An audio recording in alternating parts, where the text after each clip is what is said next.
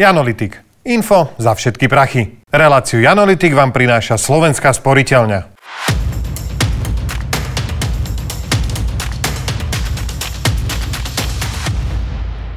Číli z Indie, slíže z Kambodže, omačka z Koreji. Všetky tieto veci si môžete kúpiť v centre Bratislavy vďaka niečomu, čo sa volá globálny obchod.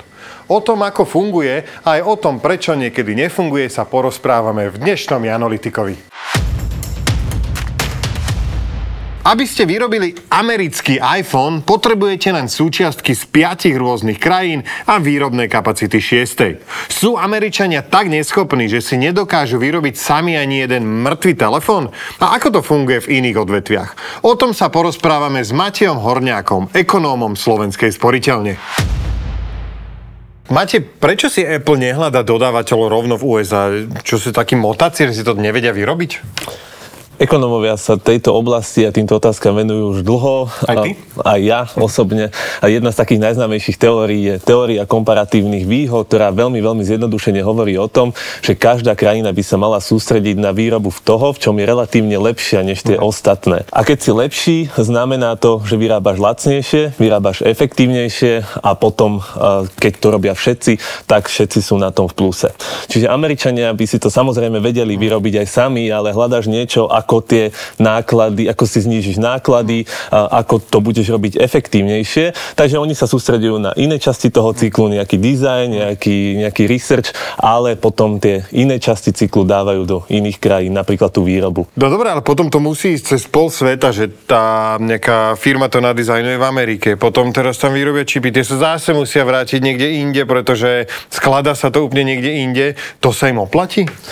Je to komplikované, ale keď máš milióny tých súčiastok a pri každej z nich maximalizuješ tú efektívnosť, tak sa ti to nakoniec oplatí. Veľmi tomu pomohlo napríklad aj zjednodušenie zahraničného obchodu, odstránenie clá, nejakých dovozných kvót a tak ďalej.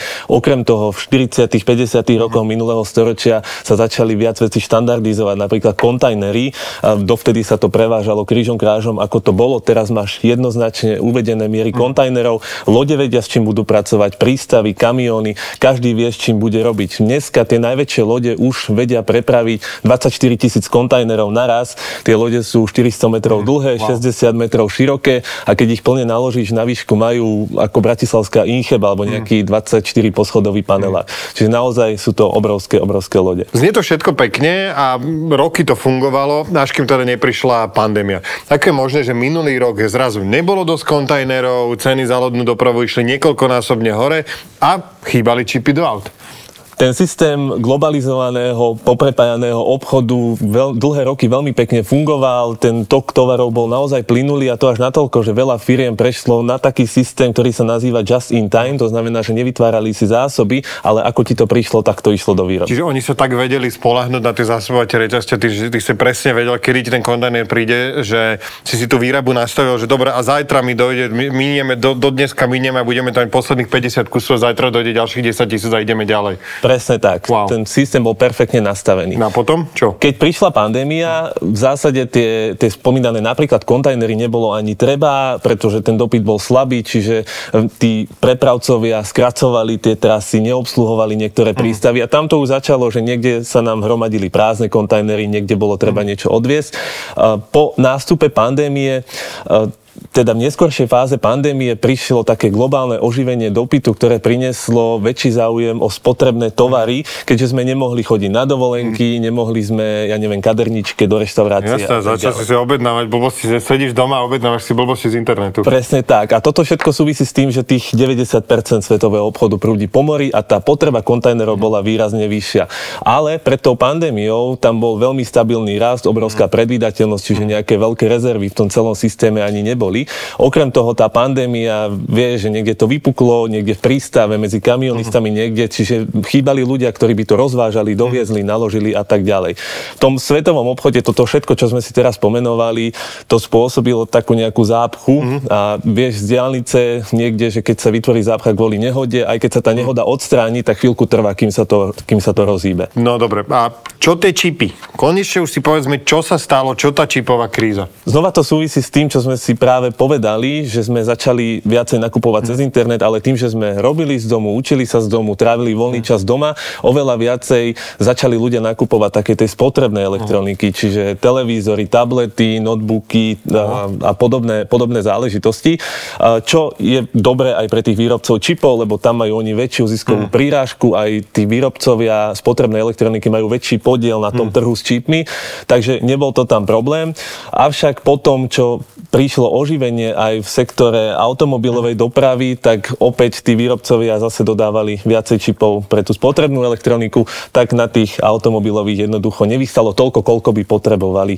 Okrem toho... Čiže to je akože tá istá firma vyrába čipy, dajme tomu do počítačov aj do aut a oni sa vie vybrať, že, že kde budem, čo budem vyrábať podľa toho Áno, oni sa vedia prispôsobiť. Tie čipy nie sú rovnaké, mm. oni sú vždy iné nejakými, nejakými špecifikami a chvíľku trvá, kým tie linky prepnú a tak, ale v konečnom dôsledku tá jedna firma sa vie prepnúť. Čiže, a, čiže normálne to prestalo, že, že oni za, začali chcieť od nich viac čipov do spotrebnej elektroniky, do aut menej, tak oni to prestali vyrábať a teraz vlastne, že OK, tak teraz rýchlo auta, oni že no, rýchlo auta, tak o pol roka vám vieme poslať, hej, tak toto bolo? Je to jeden z faktorov, lebo okrem toho tých firiem na výrobu čipov na svete nie je až tak mm. veľa, je to naozaj naozaj veľmi drahé, mm. náročné na znalosti ľudí a napríklad mali sme požiar v japonskej elektrárni na výrobu čipov, mm. mali sme záplavy Malajzy, kde to zase poškodilo nejakú infraštruktúru, čiže veľa takýchto maličkostí. Že si tí ľudia nedávajú pozor, taká je kritická situácia, fajčia tam. Pustia si tam vodu. Dobre, tak držme si palce, nech sa to už konečne zastaví a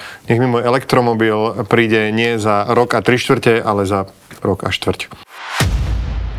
Na Slovensku sa podľa odhadu Združenia automobilového priemyslu vyrobí v roku 2022 okolo milióna aut. V roku 2021 sme vyrábali 184 aut na tisíc obyvateľov a sme absolútnym svetovým rekordérom.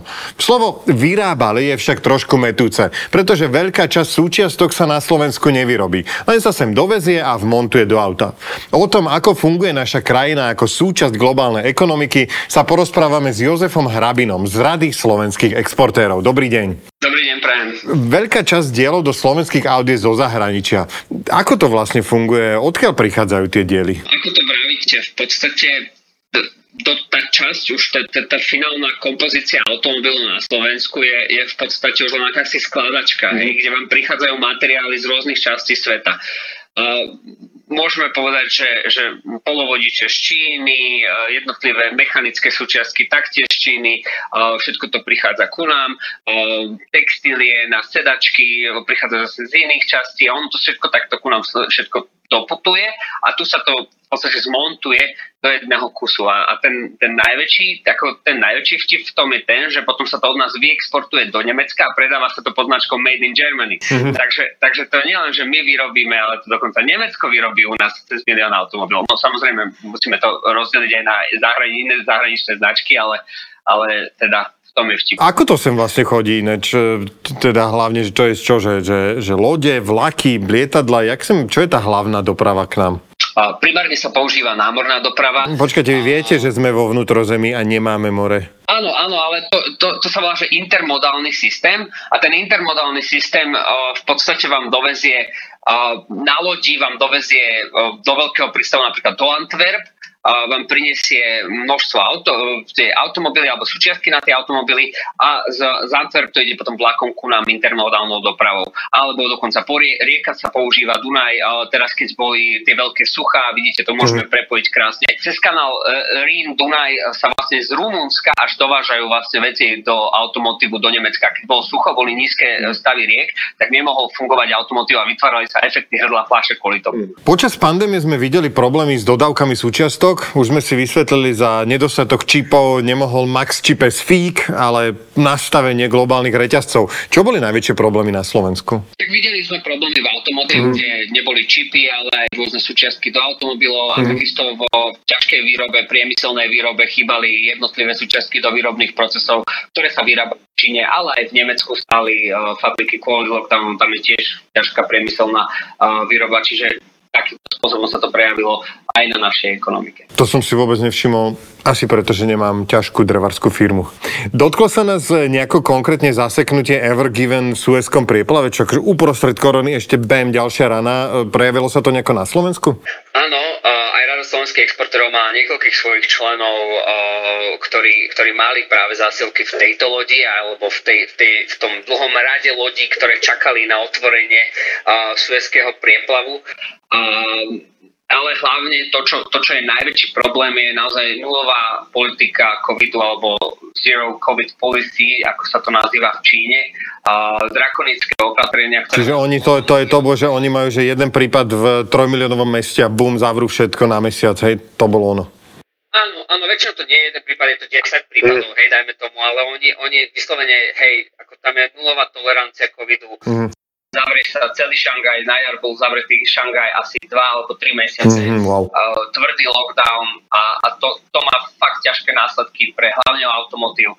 Uh, on sa o tom veľmi u nás nerozpráva, ale Volkswagen dlhodobo už beží na nie úplne 100% svojej výroby a práve toto sú, toto sú momenty, ktoré nie len v automotív robia problémy, ale robia problémy v celkovo v celom priemysle, pretože e, vám, vám potom stoja tie prístavy, tie, tie, tam sa tvoria mm. dlhé rady pred tými prístavami, pretože nestíhajú vykladať, vykladacie kapacity sú malé, e, nie je dostatok kontajnerov, či sa čaká na dopravu.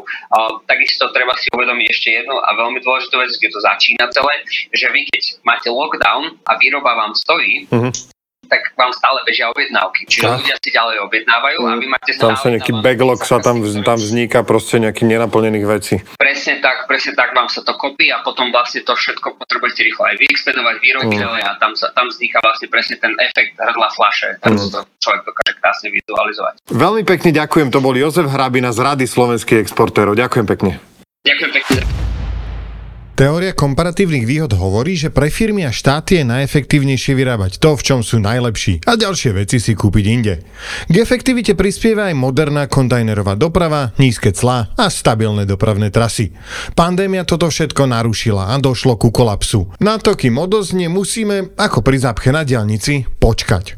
Na Slovensku sa kríza prejavila najmä v oblastiach výroby aut a ťažkého strojárstva. Dôvodom bolo zaseknutie kontajnerovej lode Evergiven a nulová politika politika covidu v Číne.